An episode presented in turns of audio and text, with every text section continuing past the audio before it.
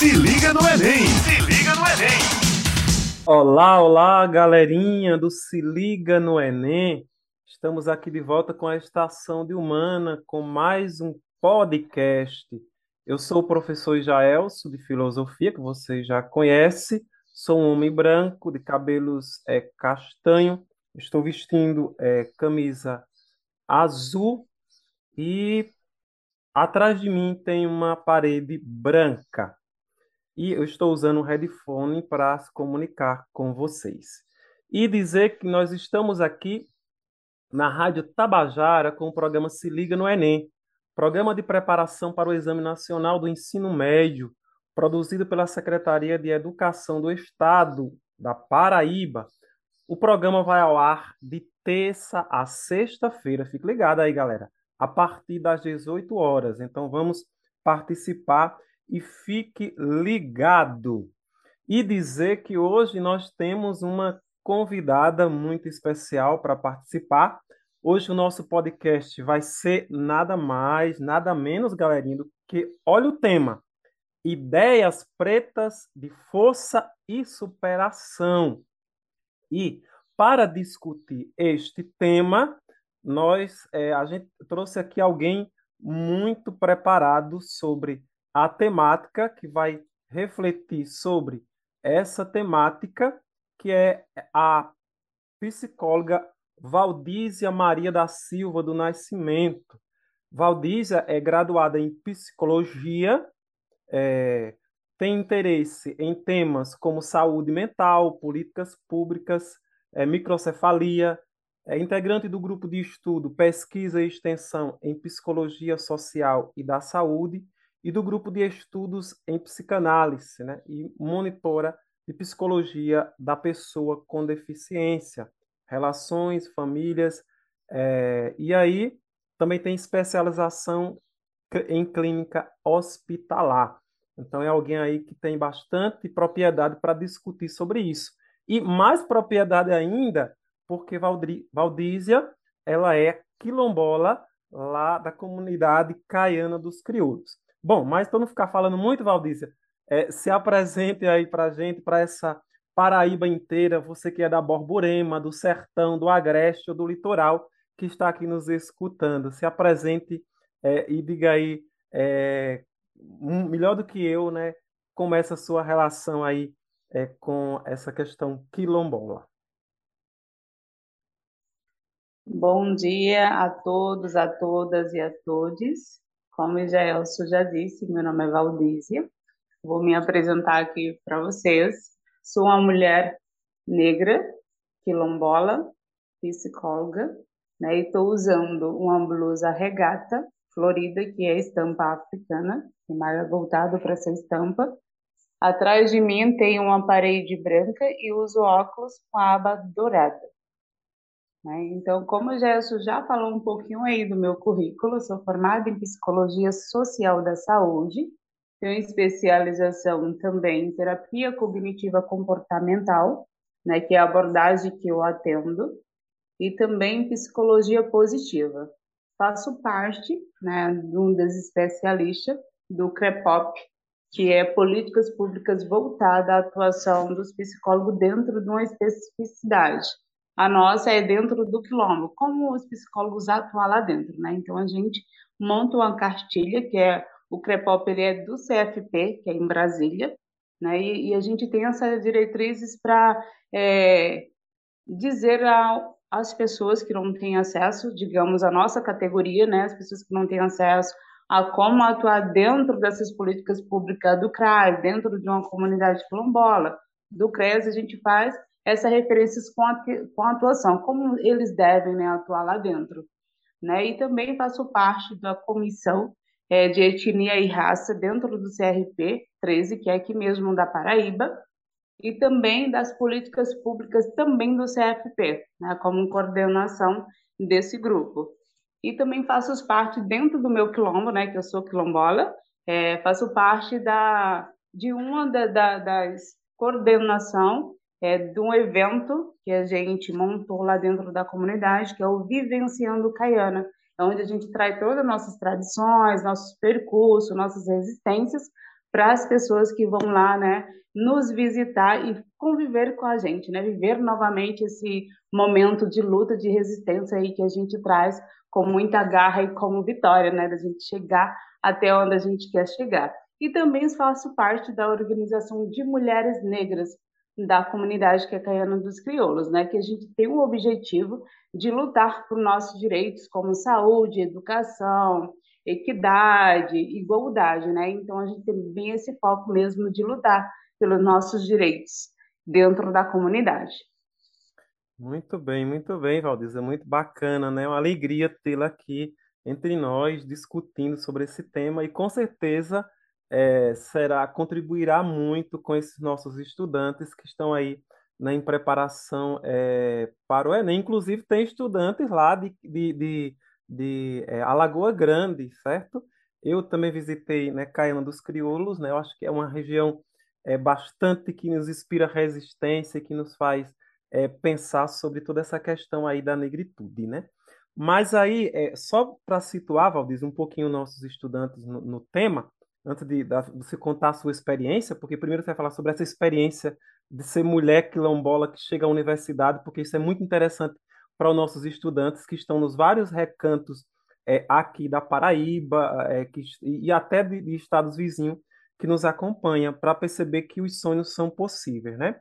Então dizer aos estudantes que o tema como ideias pretas e força de força e superação é, ele pode nos ajudar em diversas questões, em diversas discussões na prova do Enem. Seja, por exemplo, na construção da sua redação, é, que tem caído muito é, questões que traz políticas afirmativas, que traz discussões é, em torno é, dessa questão é, dos direitos humanos, que aí traz, por exemplo, questões é, ligadas à, à, à, raça, questões ligadas à discriminação, questões ligadas ao movimento LGBT e outros movimentos aí e outras minorias sociais. Então, para a gente perceber que a, a, nossa discussão e a nossa conversa aqui, que vai ser, pelo, é, pelo que você fala, já vai ser muito bacana, então tem essa contribuição para o estudante, para entender que esta temática ela está em sintonia com essa discussão é, do Enem. E aí, Valdir, eu, eu, gostaria que você falasse um pouco sobre como é essa realidade quilombola, como é ser uma mulher é, negra, e lógico, quilombola, né? É, como é que é entrar na universidade? Quais os desafios? Teve desafio ou não? Como é que, é, que você avalia isso? Ah, ah, bom, fica à vontade para você compartilhar é, conosco aí, com essa Paraíba que nos escuta, sobre essa experiência. E aí, a gente, à medida que você vai falando, a gente vai aqui se motivando é, para a gente ir fazendo nosso bate-papo. Não, tudo certo, Zé. A gente vai fazer essa colaboração em referente a pensamento. É, foi bem difícil e é bem difícil. Eu digo que eu, só, eu sofro três vezes, né? Você é mulher, você é negra e você é quilombola. Então, são três dimensões que a gente tem que estar tá ali é, validando, né? Que emoção que eu acesso aqui, qual é a emoção que eu, que eu posso aqui articular e fazer com que o meu cognitivo ele vem mesmo para o positivo e lembrar, né, de tudo que eu conquistei até agora. É, a caminhada ela não foi fácil, foi totalmente difícil porque eu venho de uma realidade que eu não sei que todas as comunidades quilombolas ela compartilham desse mesmo sentimento e desse mesmo comportamento que tem lá dentro da comunidade, né? É, a comunidade ela tem um viés de bloquear, né, as pessoas em referente do fazer. Como assim, Valdiza? Me explique, né? Então, assim, ela tem o viés de dar uma estimativa então, nós do Quilombo, a gente tem como se fosse um comportamento de estudar até o ensino médio, às vezes nem termina, e de casar logo cedo, a partir dos 17, 18 anos, e a partir desse casamento você não tem mais acesso à educação. Então, você vive cuidando de esposo, de filho, e você vive aquela vida ali sem é, terminar. Né? Então, a gente tem isso muito forte dentro da comunidade, acredito, por pela discriminação, né, pelo racismo que passou, seria uma ideia, né, que as pessoas tenham, um comportamento que eles acessaram para tipo moldar o outro a não passar porque eles passaram, até porque a gente sofria muito, ainda sofre hoje bem menos, mas a gente sofria muito em relação a estar em contato com a cidade que é de Alagoa Grande. Então, foi uma maneira que eles encontraram para não ver que os filhos sofram, né? E quando a gente terminava lá na comunidade o ensino, quando a gente teria, né, que fazer essa evasão para a cidade, para dar continuidade aos estudos, a gente ouvia muito, ah, não vai dar certo, é melhor vocês ficarem em casa. Então tinha toda aquela questão mesmo de uma proteção, mas ele não via que essa proteção eles estavam tirando o acesso à educação ou até mesmo à evolução, né? É, muitas pessoas não queriam estar naquele estado, mas era obrigada a ficar porque tinha toda essa ideia que a comunidade aí colocou ali como comportamento. Que não mudou, gente, tá? Não mudou, é a mesma coisa, tem pessoas praticando, né, é, as mesmas ações, né? E quem sai desse padrão sofre, né? Porque aí você recebe, ai, tá ficando metida, quer coisas demais, né? Então só quer coisas difíceis, então a gente acaba também trazendo isso, né, pra gente. E várias vezes a gente entra nesse questionamento também.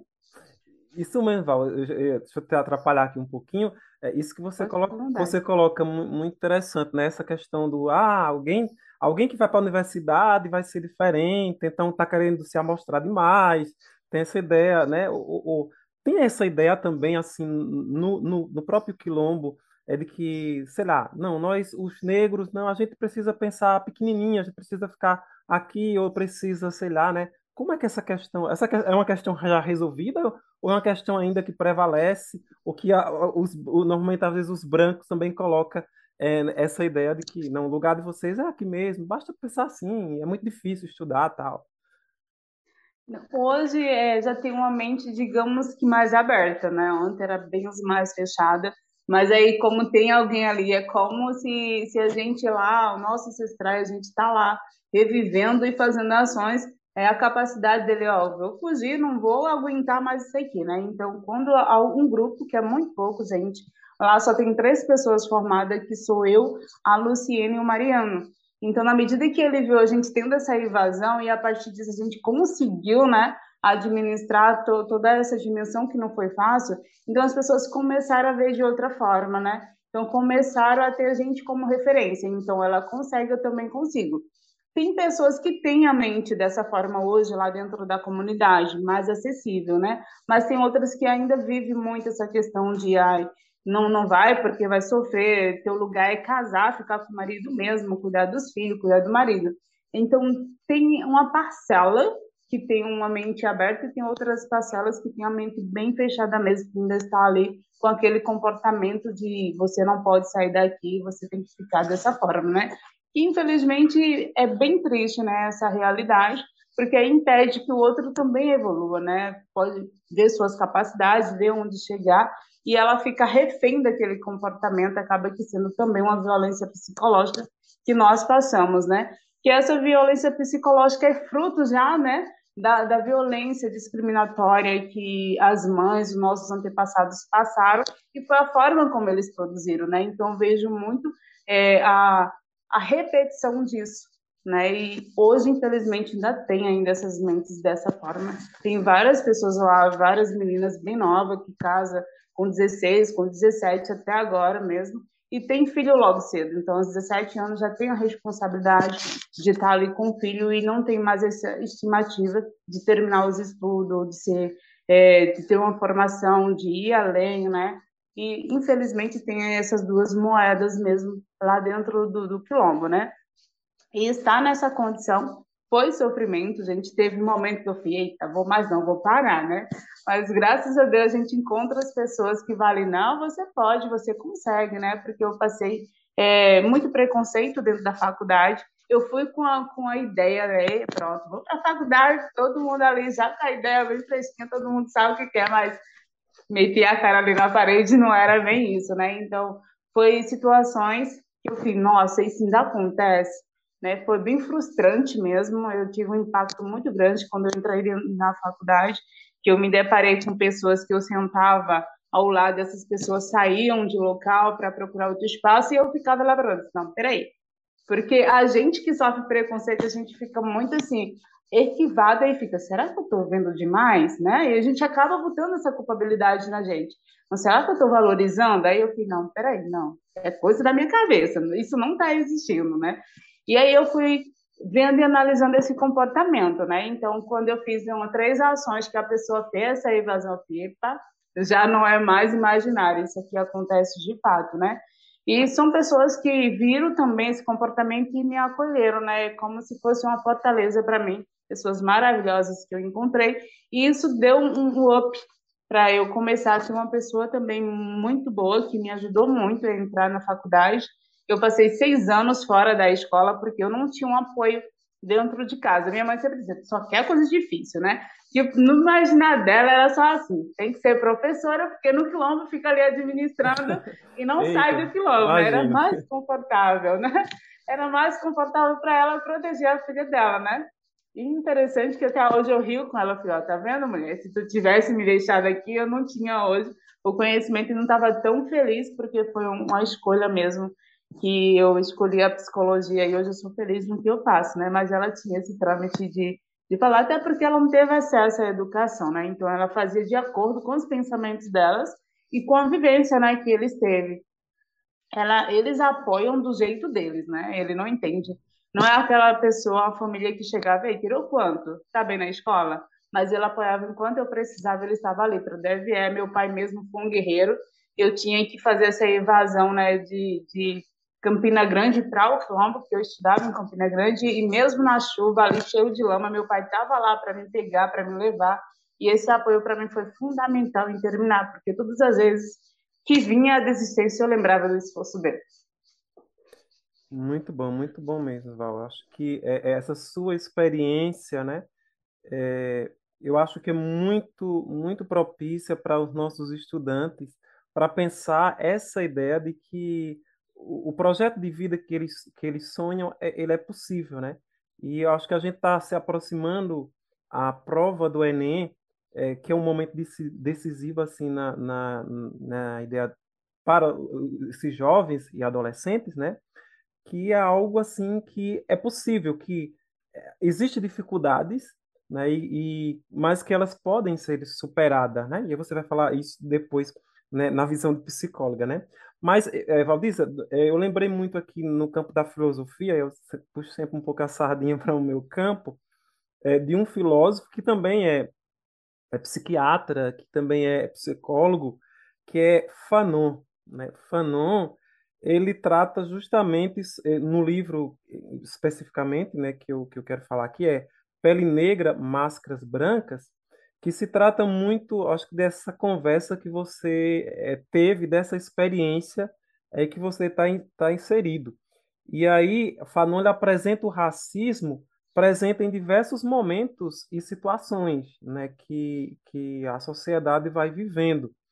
É, por exemplo, ele vai dizer que o preconceito é, faz com que ele aparece visivelmente tanto na forma de, do tratamento com as pessoas, como estrutural. Ou, ou seja, e para isso, ele vai dizer que é, é, nós precisamos é, descolonizar, porque é como a, essa sensação que tu estavas a colocar, né, de que às vezes na universidade, diante de alguns preconceitos é, que a gente sofre, que é real, que é da pele, a gente começa a se perguntar, o próprio negro, né?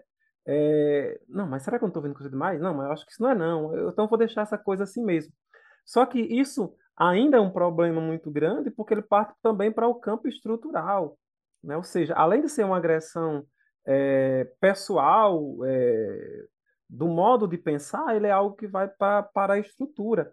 Então, eu acho que quebrar esse preconceito é justamente esse caminho, o, caminho que Fanon, que Fanon a, a, é, coloca, essa descolonização seria justamente ocupar esses lugares, ocupar esses espaços em que você está inserido, né? Como você começa a se inserir, né? Tirar essa ideia de que o lugar, isso, isso, e eu acho que isso não é só para o negro, é para qualquer, para todos os movimentos é, de minorias e, e da diversidade hoje, sobretudo no Brasil, de pensar que não existe lugar para ninguém, não existe um lugar para a mulher, não existe um lugar para para o travesti, não existe um lugar para o índio. O, o, lugar é o lugar em que a gente quer estar. é o lugar em que a gente deve estar, que deve, que deve ocupar, né? Eu acho que isso, é, você traz muito isso no seu discurso, né? E essa realidade, né, parece muito, acho que é muito própria, né, que para a gente construir aí também essa ideia é, na prova do Enem, e acho que o Fanon, ele, ele traz bem essa questão é, dessa discussão, desse racismo que está no modo, às vezes, como o branco lidar, é uma forma de naturalizar aquela ideia, ah, negrinho, tá, mas por que negrinho? Então, parece algo assim inofensível, mas no próprio termo, então há uma ideia de que por que chamar um adulto de negrinho? Então, é uma forma de inferiorizá-lo e dizer, não, é isso mesmo, eu sou superior, branco é superior a isso, né? Então, eu acho que a gente precisa sempre desconstruir esta ideia, né, que, que está inserido, inserido sobre isso, né? E, Val, só fechando aqui, lembrando aí aos nossos... Se liga no Enem! Se liga no Enem! Caros estudantes, a todos que nos acompanham, que nós estamos aqui na Rádio Tabajara com o programa Se Liga no Enem, uma iniciativa da Secretaria do Estado de Educação, de Ciência e Tecnologia para apoiar a preparação do Exame Nacional do Ensino Médio na Paraíba, certo? E aí a gente manda um abraço a todos os estudantes que acompanham, que nos acompanham é, semanalmente, seja pelas aulas lá no MIT, a revisão do Enem. E aqui eu queria registrar também uma alô aí bem especial aos nossos coordenadores, né? O professor Aniel, né, que é o nosso coordenador pedagógico do, do, do, do Se Liga no Enem, e Isabelle, que é a coordenadora é, técnica é, e que são pessoas que se esforçam muito para que esse programa continue existindo e que possa ter a força que ele tem. Ok, minha gente? Então vamos lá, Valdizia, fique mais à vontade se você quiser mais dizer alguma coisa sobre essa sua experiência. Se não, talvez a gente possa passar, não sei, você que diz aí, a gente pode passar um pouco para essa realidade mais, é, como é que a gente pode chamar? mais preparativa para o Enem, que aí seria mais uma fala como psicóloga. Mas se você tiver mais alguma coisa para dizer ainda sobre essa experiência quilombola, que você acha que os estudantes precisam ainda é, saber, fica à vontade. Ótimo, e adorei a tua fala quando você coloca o, o Panam, que é de suma importância a fala dele, né? E é, além de acrescentar essa tua fala, tem a, também a de Neuza Santos, que eu vou explicar uhum. um pouquinho aqui o pensamento dela, que no livro dela Se Tornasse Negro, que ela fala uma frase que eu levo para a vida, né, que a ferida do corpo ela transforma-se em ferida da mente. E é justamente isso que tu que tu estava trazendo, em referente de gente ficar sempre na negação, né, e trazendo a culpabilidade para a gente. Será que eu estou vendo algo aqui que não é para ver? Será que eu estou valorizando demais? E é justamente quando ela diz isso, né? Então, são feridas do nosso corpo que ela leva à nossa mente. A gente fica questionando mesmo quem somos nós, se a gente é capaz ou não de chegar lá, né? Então, a gente passa isso, nós como os negros, como os bola passa por muito isso, porque a gente quer validar aquilo. Será que é verdade? Será que ele não está falando a verdade?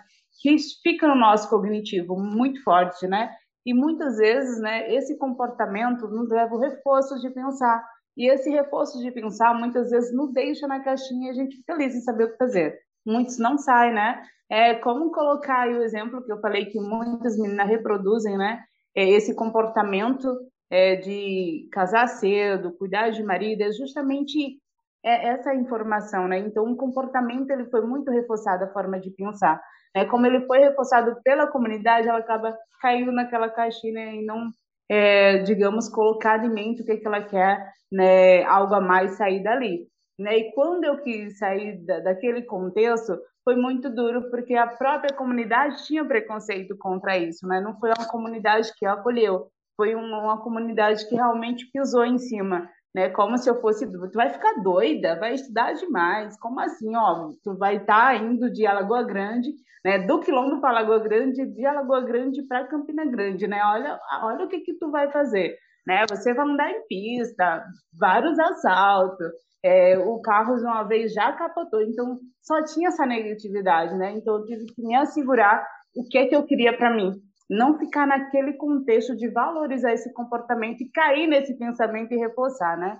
Então eu tive que fazer esse desmaneio comigo mesmo. O que, que eu quero da minha vida? Eu quero ficar nesse contexto? Eu quero sair daqui? Eu quero algo melhor para mim? E foi necessário. E além do mais, ainda tinha outra coisa que eu fui ao contrário do que eles colocaram lá, né? Então, em vez de casar nova, eu casei muito tarde, né? Então, pessoal, você vai ficar no caritó, como assim? Só presta para estudar? Então, tinha várias pressões psicológicas de todo lado. E a minha resposta era: eu caso quando eu quiser, não como vocês mandarem. Então, eu também era agressividade, mas essa agressividade era dizer: gente, eu, tô cansada, deixa eu seguir minha vida, né? Mas que as pessoas não entendiam, né? Por ela ter passado também, eu entendo, trago também essa angústia, essa ferida, né, do corpo que é, foi a ferida do pensamento também, eles reproduziram mas eu, em todas as partes ali estavam me cutucando, né? Então, quando eu casei muito tarde, agora, quando vai ter o filho? Quando eu quiser. Então, toda hora eles estão, né, querendo acessar é, é, ainda, né? Mesmo que ache que eu ia ficar doida, não fiquei. Muitas vezes, ó, gente, não fiquei doida, tô ilesa, né? adoro fazer o que eu faço, dou palestra lá no Colombo, que infelizmente a gente não tem muito acesso por conta de política, enfim é outro assunto que deveria ser em outra pauta, né? Mas uhum. aí eu sou muito feliz da, da escolha que eu fiz.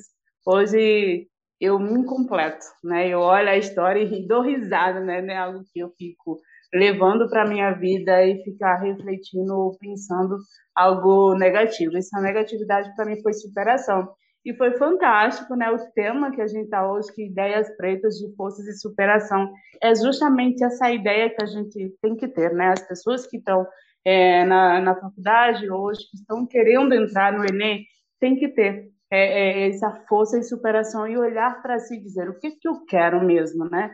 É, é isso que eu quero para minha vida? Ou se eu estou querendo ou estou indo por uma força maior de alguém que está mandando?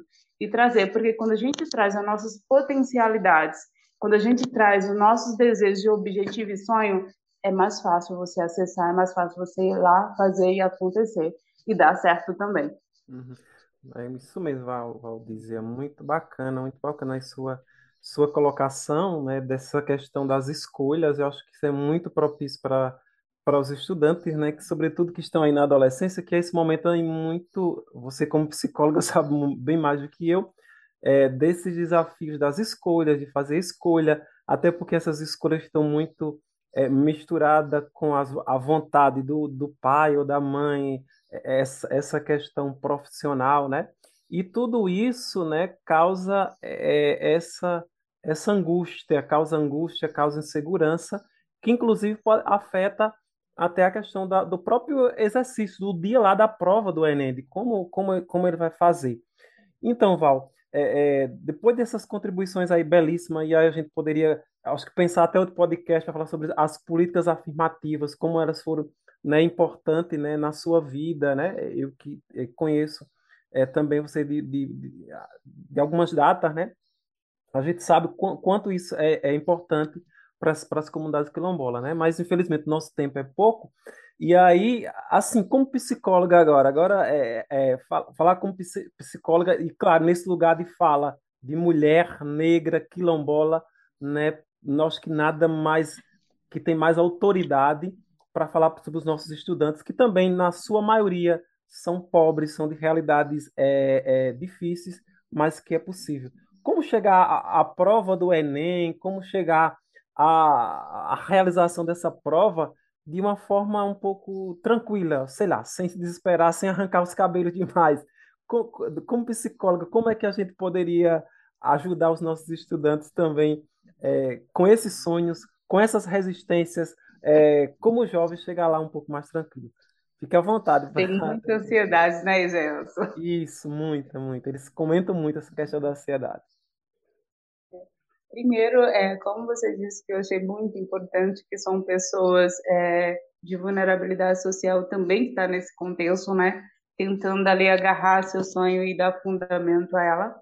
O mais importante referente a isso é mesmo saber, é, você está indo porque você quer, você está propício para para essa, digamos, essa escolha ou alguém está tá te mandando fazer, né? Porque aí tem essas duas dimensões. Quando você está né, submissa é a escolha dos pais, tio, sei lá, amigo, olha, isso aqui é melhor para você fazer. Isso vai ter um nível de ansiedade maior porque você vai tentar não mostrar para você que é capaz, você vai mostrar para o outro que te indicou. E isso, a ansiedade, ela vai ter um gatilho muito grande, porque aí você não está no contexto do eu, você está no contexto do outro, você vai mostrar o outro, né? E quando é a escolha sua, vai vir sim ansiedade, porque a ansiedade ela tem um viés de, de mesmo de se esquivar, né? Ou se prevenir do perigo que vem acontecer, que é justamente esse, ai, será que eu vou dar, vou dar conta da prova? Será que vai estar boa essa prova? Será que eu vou lembrar? Então, esse será, ele traz esse desgaste emocional muito grande, né? O que vocês podem fazer para minimizar essa ansiedade é ter uma, uma organização de leitura. É, porque tem pessoas que ela fica na procrastinação e na preguiça, né? Ah, o Enem é outra, é outra semana, tá tudo certo, vou dar conta, né? E, de, e vai passando. Quando chega na semana, ele se desespera, né? Então ele quer fazer tudo em cima da hora. E esse fazer tudo em cima da hora dá um nível muito grande de ansiedade. É como se você lesse e nada acabasse. Espera aí, essa matéria ainda tem mais, né? E isso vai aí fazendo com que o cortisol, que é o hormônio do estresse, ele ative, né? E na medida que ele ativar, você vai ficar totalmente sem concentração, porque você está forçando ali algo em uma semana que você teve aí mais de mês para se preparar, né? Mas ter organização. É, tire é, cinco horas da hora de vocês, duas horas, depende de como é a disponibilidade de vocês para se organizar. Então, hoje eu vou ler aqui cinco, é, cinco minutinhos de uma matéria. E ainda não acessou minha memória, então vou botar mais, mais cinco ou dez. E vai organizando todos os dias, porque quando chegar lá na semana, vocês não ficar né, nessa desmaneira de dar conta de tudo na mesma semana, porque isso não é legal, né? Cuidar mesmo dessa organização. E um dia que antecede, é, que antecede a prova de vocês fazerem, não lê mais nada, minha gente, descansar. A mente precisa de descanso. Se você possa muito, no dia da prova você vai querer fazer o mesmo movimento. Aí vai, vai dar tremores, vai dar taquicardia, vai dar dor de barriga, vai querer o tempo todo ir no banheiro com nervoso, né? Vai ter todas essas disfunções fisiológicas e é manter a calma. Mas como, como é que eu vou manter a calma, né? Ali o contexto da prova, aí deixa eu olhar a prova, a prova não chega, toda aquela agonia, mas é o respirar, a respiração diafragmática ele vai ajudar muito, porque é quando ele nivela, né? Ele tira, é, tira o nível do cortisol, deixa ele baixinho e traz o oxigênio para a tua corda sanguínea e para o teu cérebro também, para ele se sentir melhor, né? Também na, na hora de dormir, é, antes da prova, ter uma alimentação saudável, não ficar comendo tanta besteira, que isso também eleva muito em relação à ansiedade na prova, né? E ter todo esse cuidado também de alimentação, dormir antes da hora, exemplo. É, você costuma dormir de 11 horas, durma mais cedo para ir o cérebro também processar um pouco, descansar, né? Aí não estou relaxando aqui, Val, tá aqui perturbando minha mente. Como é que vai ser essa prova? Se vou dar conta? E fica aquele bagunçar mesmo, né? Coloque uma música para relaxar. Vai lá no YouTube, tem como relaxar, música para estresse, tem tudo isso que vocês podem aí, naquele som bem relevante, entrar ali naquela dimensão da música e poder relaxar um pouquinho, né? E antes de pegar a prova, chegou o dia da prova, e agora, né? Como é que tá essa prova?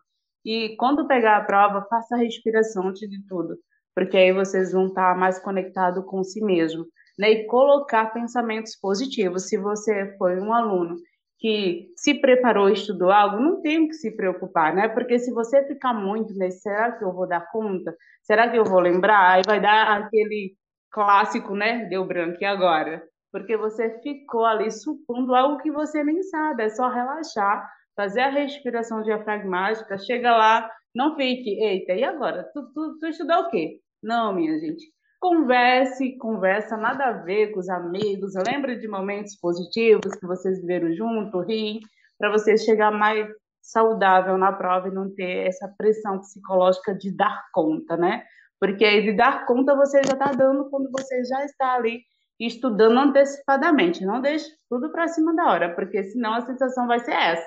Não vou dar conta, só estudei uma semana, né? E preparar mesmo, organizar para vocês poderem chegar mais tranquilo na prova, né?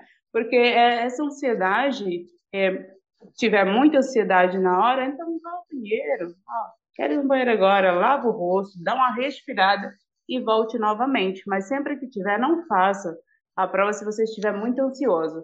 Concentre na prova, dá uma respirada, passe uns cinco minutos, não vai derrubar a prova de vocês cinco minutos, não. Então, faça aquela respiração, se, concentre, se concentrando em pensamentos positivos, que vocês conseguem sim dar conta dessa prova. É, às vezes aquele ditado é válido, né, Val? É melhor perder às vezes para poder ganhar depois, né? Então, às vezes esse minutinho aí que você tira para respirar, para, né? Então, às vezes é muito mais, é... ou seja, ajuda você a ter um resultado muito maior, um ganho muito maior depois, né? Acho que isso é muito interessante. E, e acho muito válida essa, as dicas que você coloca, e bom que você traz dica, dicas muito práticas mesmo é, para os nossos estudantes, né? Ou seja, para pensar, é, porque a gente sabe que boa parte da prova do Enem ela não é somente conhecimento, ela é também prova de resistência, é uma prova de, é, que exige muito de você, além de todo de todo é, esse contexto da ansiedade, das cobranças e tudo mais. Então, tem esse outro lado também de resistência, que a prova é muito muito pesada, a prova é muito tempo, é então tem toda essa questão, isso para um, para um jovem dessa era da, da informática, de toda essa tecnologia, então é muito grande, né? E aí eu lembrei só, Val, nosso tempo já está é, acabando, mas só uma contribuição também, e aí eu, eu sempre puxo a sardinha para a filosofia, né? de um filósofo é, chamado Sartre, é, é, um contemporâneo da corrente existencialista, que ele vai tratar sobre essa questão das escolhas, né? Ele vai dizer que o ser humano ele é condenado a ser livre.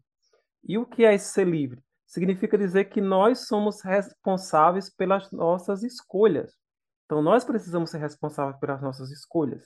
Então, se eu escolho é, buscar o curso de direito, de psicologia, de medicina, eu preciso assumir essa responsabilidade. Ou seja, eu preciso sair do lugar. E eu acho que também essa ideia se conecta com aquilo que foi falado antes, de não achar que nós estamos em determinados lugares ou, ou não conseguimos determinadas coisas porque, sei lá, nascemos para ser assim, ou porque a, o, o divino quis que fosse assim, sabe? A gente inventa sempre justificativa para isso. E nessa perspectiva é, de, de Sartre, não. Nós somos responsáveis pela nossa construção, pelas nossas escolhas, ou seja, o, o, pelo nosso ser. Aquilo que nós somos, nós somos responsáveis por isso. É lógico que o meio social, que o contexto, que as oportunidades, ela conta nesse ser. Mas eu preciso é, ser autônomo nessa construção, né? nessa construção das minhas escolhas é, do que eu escolhi, do, como você já falou muito bem. Eu acho que tudo isso faz parte desse contexto aí. Então, para Sartre, a existência ela precede a essência. Por quê? Porque não existe uma essência pronta. Ok? Val, estamos chegando ao final do nosso programa aí. Deixa para você fazer as suas considerações finais. Já foi assim tão rápido, né? Tava pois tão é, bom. né? O nosso tempo passa. A gente conversaria aqui a, é, uma tarde inteira, uma manhã, uma noite, né? Mas fica à vontade. Val. Muito obrigado. Só agradecer, Gelson, pela oportunidade, né, de estar aqui, né, dialogando um pouquinho para as pessoas também se aliviarem quando for fazer o Enem, né, que a gente tem sim conflito, né, no nosso meio, a gente vive numa sociedade totalmente estressante, isso faz com que a gente reproduza mais o estresse e a ansiedade, mas aí quando a gente se agarra a uma função, num, num positivo que a gente tem o até mesmo da busca do nosso sonho, a gente é capaz sim, né, de ir além de conseguir. E as coisas não vêm fácil, né? Ela tem que ter sim essa responsabilidade difícil para a gente também analisar nossas capacidades. Pois bem, galera, muito obrigado, Valdir. Foi muito boas suas contribuições e dizer que nós estivemos aqui. Esse foi o programa do Se Liga no Enem pela Rádio Tabajara. O programa vai ao ar de terça a sexta-feira, a partir das 18 horas. Fique ligado, galera. Muito obrigado, Val, pelas suas contribuições. Um grande abraço. Valeu, galera! Se liga no Enem! Se liga no Enem!